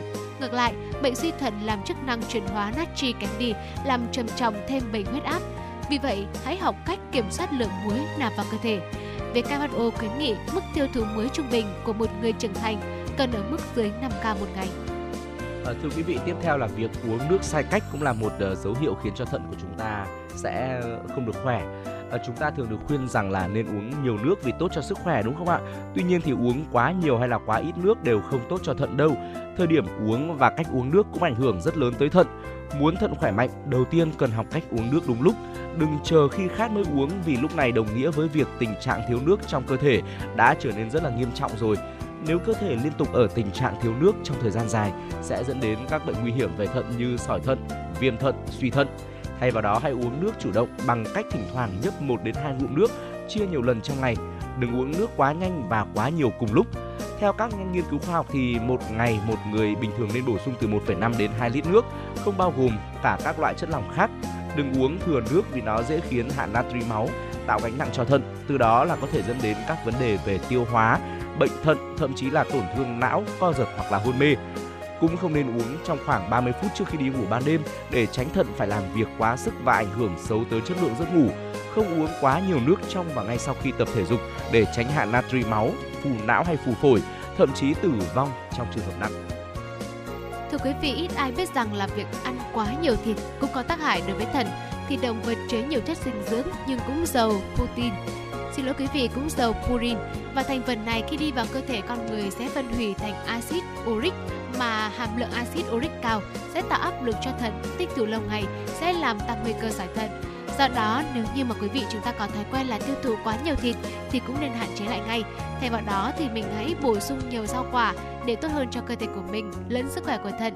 Cũng cần nhớ rằng là mỗi ngày một người trưởng thành uh, không nếu như mà không phải vận động quá nặng ạ thì chỉ nên ăn khoảng 150 gram thịt động vật và cũng nên uống đủ nước để quá trình tiêu hóa và cải thiện chức năng của thận khi ăn thịt được diễn ra hiệu quả hơn. Uh, tiếp theo thì chúng ta hãy lưu ý rằng là không nên uống nhiều rượu bia đừng cho rằng là uống nhiều rượu bia chỉ gây hại cho dạ dày hay là gan đâu. Thực chất thì nó cũng đang âm thầm phá hủy thận của chúng ta. Theo Quỹ Thận Quốc gia Mỹ, thường xuyên uống nhiều rượu bia có thể làm tăng gấp đôi nguy cơ mắc bệnh thận mãn tính. Nguy cơ mắc bệnh còn cao hơn ở những người uống nhiều rượu bia và hút thuốc. À, vì khi mà uống nhiều rượu bia, thận phải làm việc nhiều hơn để lọc các chất độc hại ra ngoài. Trong một số trường hợp thì uống quá nhiều rượu bia, khoảng 5 ly trở lên cùng lúc có thể gây suy giảm chức năng thận đột ngột, gọi là tổn thương thận cấp tính. Tình trạng nghiêm trọng này xảy ra khi chất độc từ rượu bia tích tụ trong máu quá nhanh, khiến thận không thể duy trì sự cân bằng chất lỏng thích hợp. Dù có thể hồi phục sau khi điều trị, tổn thương thận cấp tính làm tăng nguy cơ phát triển bệnh thận mãn tính. Hơn nữa là uống nhiều rượu có thể làm tăng nguy cơ mắc bệnh cao huyết áp và bệnh tiểu đường tuyếp 2. Cả hai bệnh này đều là nguyên nhân phổ biến dẫn tới bệnh thận mãn tính ở Mỹ. Quý vị thân mến, với ờ, thông tin đầu tiên chúng tôi đưa ra đó là việc chúng ta ăn uh, thừa muối đúng không? Ăn quá nhiều muối sẽ dẫn đến bệnh thận thì có lẽ là với nhiều quý vị thính giả chúng ta cũng đã biết đến thông tin này rồi. Uh, tuy nhiên thông tin tiếp theo đây thì có lẽ là cũng sẽ khiến nhiều quý vị thính giả bất ngờ. Đó là việc chúng ta ăn hoặc uống quá nhiều đường thì cũng có tác động xấu đến thận của mình. Ở đường thì chứa đầy fructose và ăn quá nhiều sẽ hình thành axit uric làm tăng nguy cơ mắc bệnh tim mạch, ảnh hưởng trực tiếp đến chức năng thận mà phổ biến nhất là gây ra suy thận. Người đam mê đồ ngọt dùng đường như gia vị không thể thiếu trong các món ăn uh, thì người trẻ còn nạp quá nhiều đường từ các loại thức uống, trong đó gây hại cho thận nhiều nhất là nước ngọt có ga. Theo Hiệp hội Tim mạch Hoa Kỳ thì nước ngọt chứa quá nhiều đường. Một lon nước ngọt 350ml thì có thể chứa đến 7 muỗng cà phê đường. Trong khi đó thì lượng đường tối đa một người trưởng thành nên thu nạp là 5 muỗng cà phê trên một ngày. Còn đối với trẻ nhỏ thì con số này sẽ là 3 muỗng. Nghiên cứu của các nhà khoa học Đại học Y khoa Osaka, Nhật Bản cũng đã chỉ ra rằng thường xuyên uống hai lon nước ngọt mỗi ngày sẽ làm tăng nguy cơ suy thận. Nguyên nhân là bởi nước ngọt khi được thu nạp vào cơ thể sẽ đồng thời khiến cho lượng muối trong máu tăng lên, protein ở nước tiểu cũng tăng theo và từ đó dẫn đến tình trạng suy thận. Và vừa rồi thì chúng tôi cũng đã điểm qua cho quý vị uh, năm cái thói quen ăn uống mà mình có thể mắc sai lầm khi mà mình ăn mỗi ngày. Và quý vị thân mến, với những thói quen ăn uống chúng tôi vừa chia sẻ thì hy vọng rằng là quý vị chúng ta sau khi lắng nghe thì mình cũng sẽ có được uh, thêm kiến thức bên cạnh đó là mình cũng sẽ điều chỉnh uh, các cái gia vị trong bữa ăn hàng ngày của mình. Và bên cạnh đó thì ngày hôm nay uh, chúng tôi cũng sẽ hướng dẫn đến quý vị uh, đề cập đến quý vị đó là một cái bí kíp ăn sạch đang được giới văn phòng ưa chuộng À, thưa quý vị, ăn sạch thì phải nói rằng là một cái xu hướng mà rất là nhiều người hướng đến. Thời nay ăn cơm trưa tại công sở không chỉ là nhấc máy đặt một suất cơm là xong đâu. Người trẻ bây giờ còn trổ tài vào bếp nấu nướng, trang trí với những hộp cơm rất là hấp dẫn. dân văn phòng thường chỉ có khoảng 1 tiếng 30 phút nghỉ trưa nên thay vì ra ngoài ăn uống, nhiều bạn trẻ sẽ chọn là tự nấu cơm ở nhà mang đi. Buổi sáng chịu khó dậy sớm một chút, mở tủ lạnh và chế biến đồ ăn là chúng ta đã có ngay một hộp cơm siêu bổ dưỡng, đủ chất lại kiểm soát được chi tiêu hợp lý. Bữa trưa của dân công sở thời nay không hề nhàm chán mà thậm chí còn muôn vàn màu sắc mới lạ. Bởi lẽ các chị em dân văn phòng bây giờ cũng quan tâm nhiều đến việc chăm sóc sức khỏe và vóc dáng nên là ăn uống phải là healthy và lành mạnh. Trong số các trào lưu cơm trưa nơi công sở, trào lưu nấu cơm eat clean ăn sạch đang được ưa chuộng hơn cả. Giá tiền cho những hộp đồ ăn eat clean tự nấu tại nhà thực tế không đắt mà lại còn ngon bổ rẻ hơn là chúng ta tưởng tượng nhiều. Nếu không tin thì quý vị có thể tiếp tục lắng nghe những gợi ý cơm trưa eat clean hấp dẫn mà chúng tôi chia sẻ ngay sau đây nhé. Vâng quý vị thân mến, tôi thấy rằng là ít clean thì không chỉ là giúp ích cho cơ thể của mình mà lại còn ngon bổ rẻ, tức là cũng đã một phần nào đó giúp chúng ta giải quyết được bài toán về kinh tế. À, và thưa quý vị, nếu quý vị nào mà chúng ta thường xuyên sử dụng mạng xã hội TikTok và có bắt gặp những video của TikToker có tên là Mỹ Phủ thì cũng biết được rằng là cô bạn này thì cũng đang phát động cái thử thách là 6 ngày 6 đêm à, biến tấu đủ món ăn trưa cùng với cơm gạo lứt. À, mặc dù là chỉ có một tiếng 30 phút nghỉ trưa thôi nên là nếu như mà chúng ta mang cơm đi làm thì mình sẽ tiết kiệm thời gian ra ngoài ăn trưa này mình cũng có thêm thời gian nghỉ trưa rất là hợp lý lý tưởng đúng không nào và thường thì cứ nghe đến cơm gạo lứt thì nhiều người sẽ có phần e dè và thậm chí là cảm thấy hơi nhàm chán. Nhưng mà vấn đề này hoàn toàn có thể xử lý nhanh gọn theo đúng như những gợi ý mà được cô nàng này chia sẻ.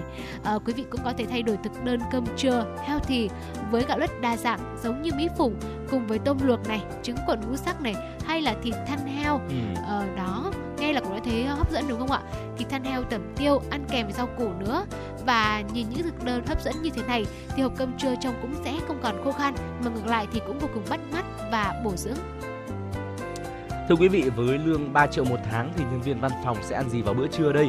À, theo một tiktoker có tên là Pu giảm cân thì nấu cơm tại nhà mang đi sẽ là thượng sách. Cầm 20.000 ra chợ với Pu, bạn có thể mua được nửa cái bắp cải, một khoanh bí xanh và hai quả trứng gà.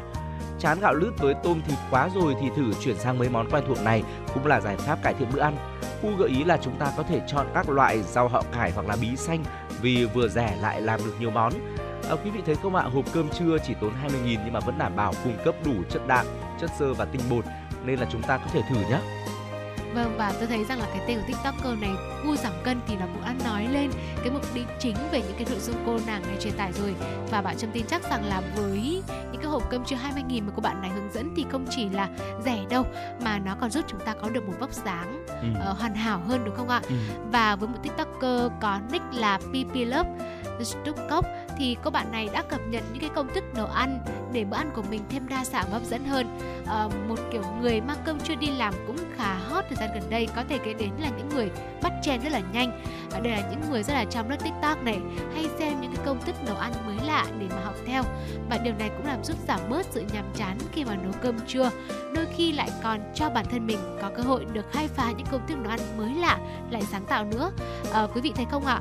Một cầu hộp cơm xưa rất là lành mạnh không nhất thiết là phải ngày ngày chế biến với rau xanh hay là đồ hấp luộc đâu mà điều quan trọng nhất đó là chúng ta chỉ cần tuân thủ bữa ăn ít béo phù hợp với ừ. cơ thể tự tay nấu cơm mang đi làm với một tiếng bằng phút nghỉ trưa thì chính là giải pháp phù hợp nhất cho dân văn phòng trong cái thời điểm hiện tại và thưa quý vị hy vọng là với những chia sẻ vừa rồi của chúng tôi uh, chúc quý vị và các bạn sẽ có được những bữa ăn thật là ngon miệng lành mạnh và đảm bảo sức khỏe nhé.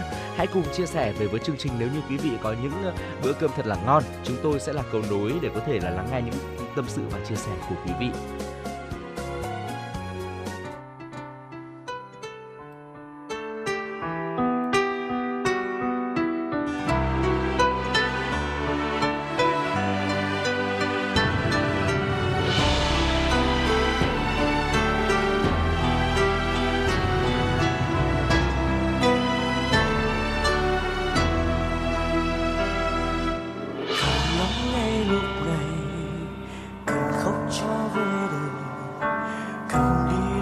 side.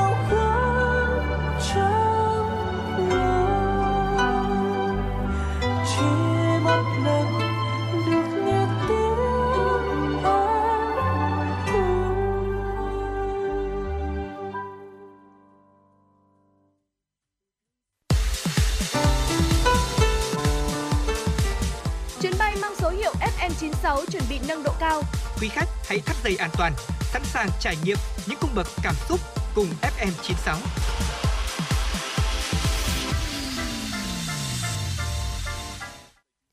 Quý vị thân mến, quý vị vừa lắng nghe ca khúc Cần lắm qua sự thể hiện của ca sĩ Hoài Lâm. Còn bây giờ xin mời quý vị hãy cùng quay trở lại với những tin tức có trong buổi trưa ngày hôm nay. Thưa quý vị, ngày 11 tháng 10, Công an quận Hà Đông Hà Nội đã ra quyết định tạm giữ hình sự đối với Nguyễn Tiến Đức sinh năm 1991, trú tại xã Tân Triều, huyện Thanh Trì, Hà Nội về hành vi cướp giật tài sản. Lê Tuấn Dũng sinh năm 1983, tạm trú tại phường Kiến Hưng, quận Hà Đông về hành vi tiêu thụ tài sản do người khác phạm tội mà có. Theo tài liệu điều tra, do nghiện ma túy lại không có việc làm, để có tiền ăn tiêu, Đức sử dụng xe máy, thường mượn của người nhà hoặc người quen, tháo biển số một mình đi lang thang trên các tuyến đường, tuyến phố trên địa bàn Hà Nội vào buổi tối đêm muộn, tìm những người đi đường sơ hở trong việc quản lý tài sản như túi sách, điện thoại để cướp giật tài sản. Trong khoảng thời gian từ giữa năm một Xin lỗi quý vị, trong khoảng thời gian từ giữa tháng 9 năm 2022 đến khi bị bắt, Đức đã gây ra hàng loạt những vụ cướp giật tài sản trên địa bàn các quận huyện Hà Đông, Thanh Xuân, Đống Đa, Thanh Trì. Tài sản đối tượng cướp giật chủ yếu là túi sách, điện thoại, di động của phụ nữ di chuyển trên những tuyến đường vào thời điểm vắng người qua lại. Tại cơ quan công an, bước đầu Đức khai nhận đã thực hiện 12 vụ cướp giật với tổng giá trị hơn 100 triệu đồng. Hiện vụ việc đang được điều tra làm rõ. Chuyển sang một số những thông tin quốc tế đáng chú ý.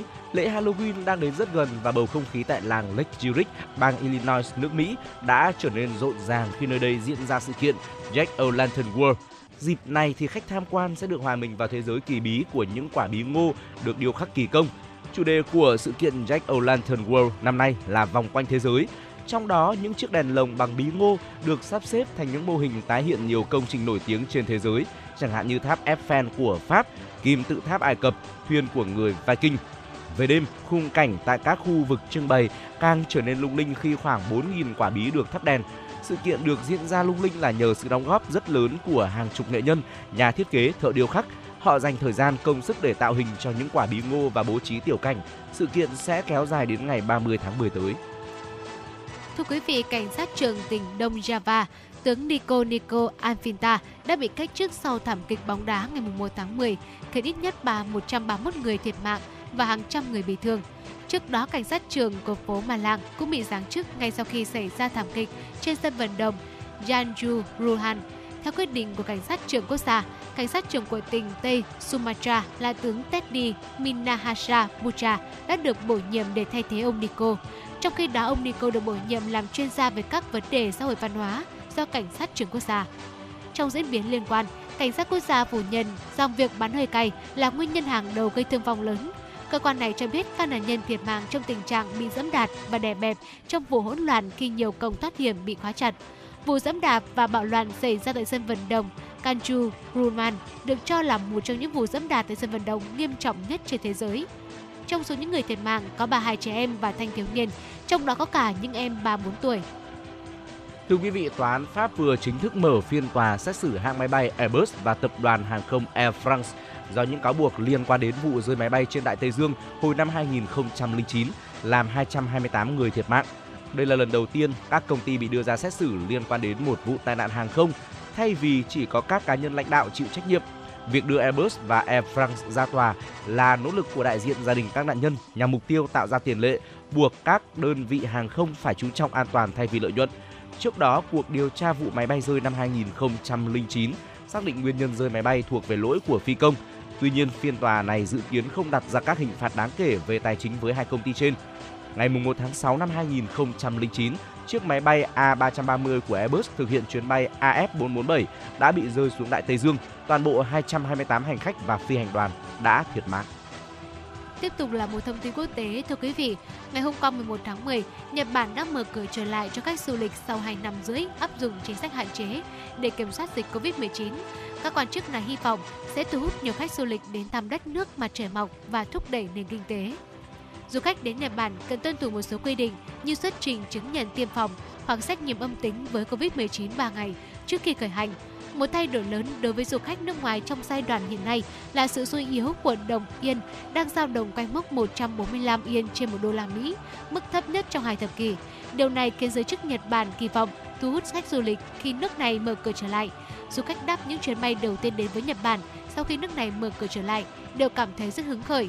Nhiều đại lý du lịch cũng cho biết kể từ khi thông báo về kế hoạch mở cửa trở lại vào tháng 10 của Nhật Bản, các tour và vé máy bay đi Nhật Bản được khách lựa chọn và đặt nhanh chóng. Nhật Bản đã đón kỷ lục 31,9 triệu lượt khách nước ngoài vào năm 2019, nhưng con số này đã giảm mạnh xuống chỉ còn 250.000 vào năm 2021. Đó là những thông tin đáng chú ý chúng tôi cập nhật và gửi đến quý vị. Hãy thư giãn đôi chút với âm nhạc trước khi quay trở lại và đồng hành với chúng tôi, quý vị nhé.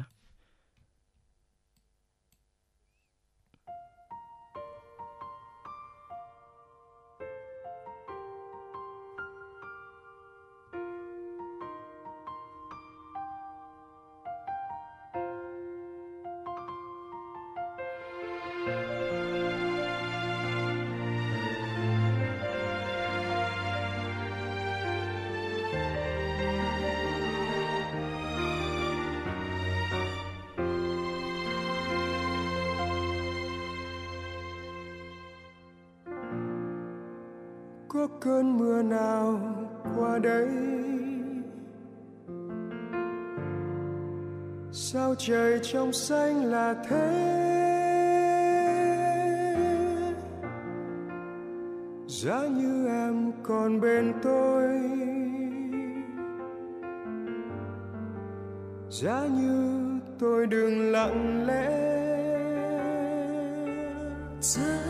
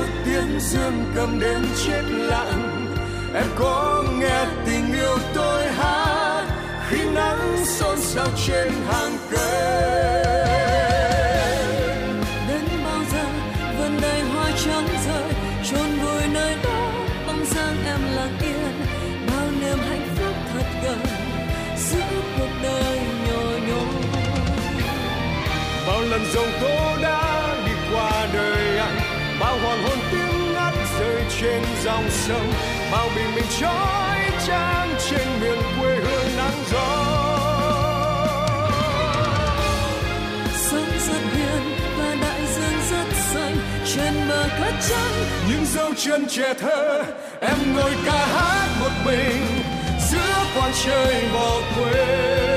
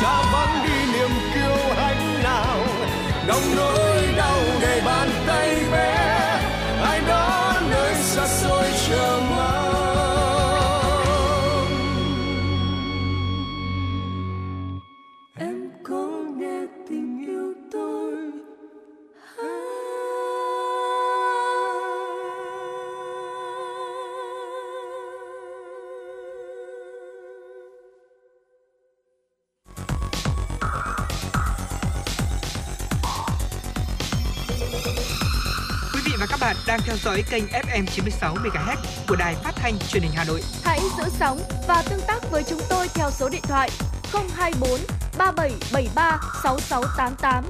FM 96 đồng hành trên mọi nẻo đường.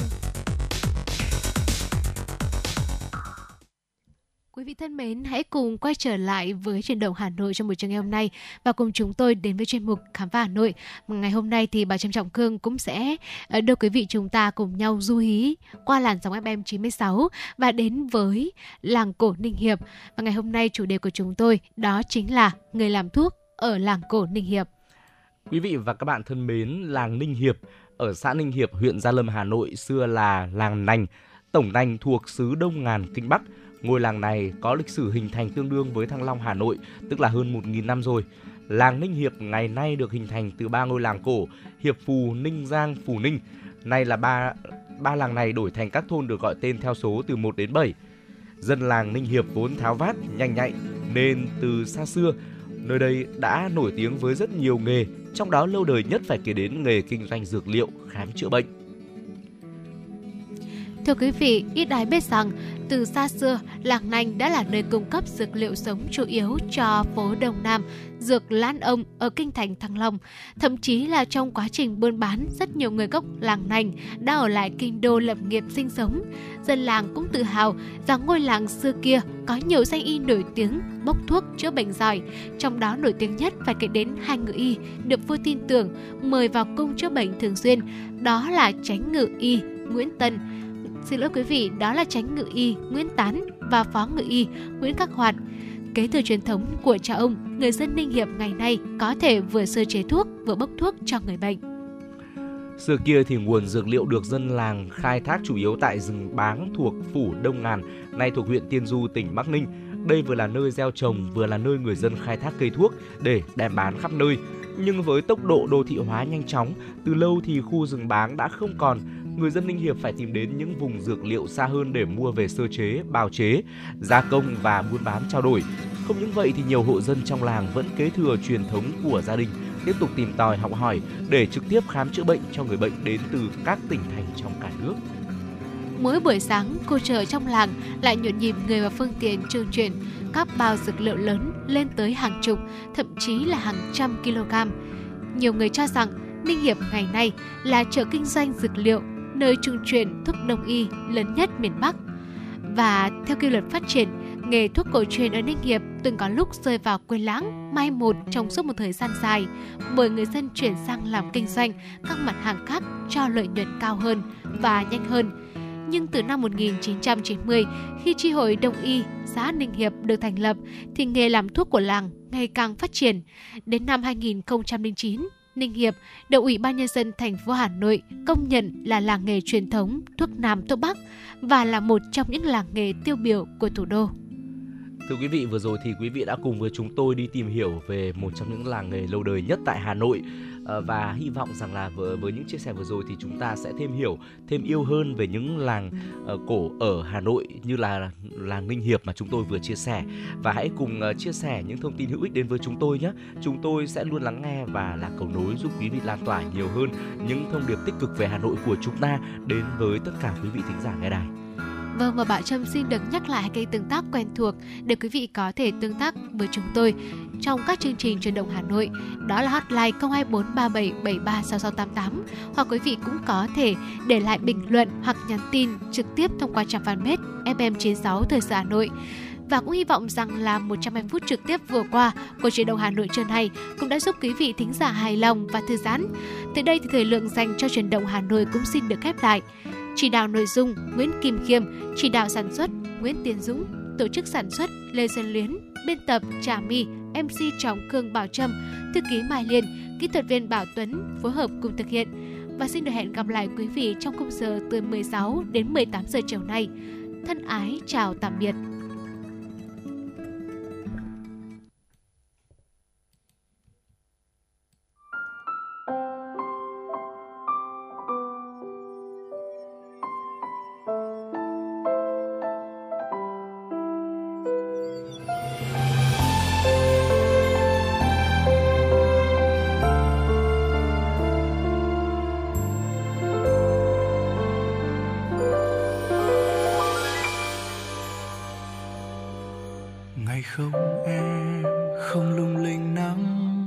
con đường.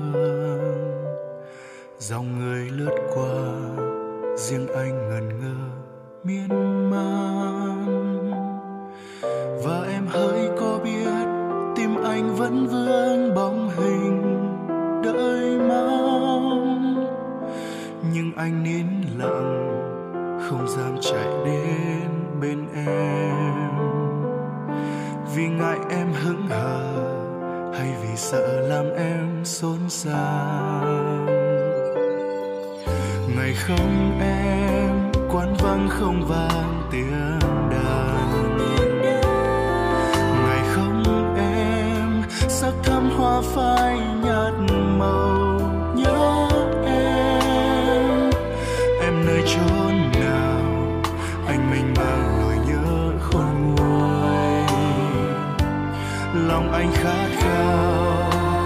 chia buồn vui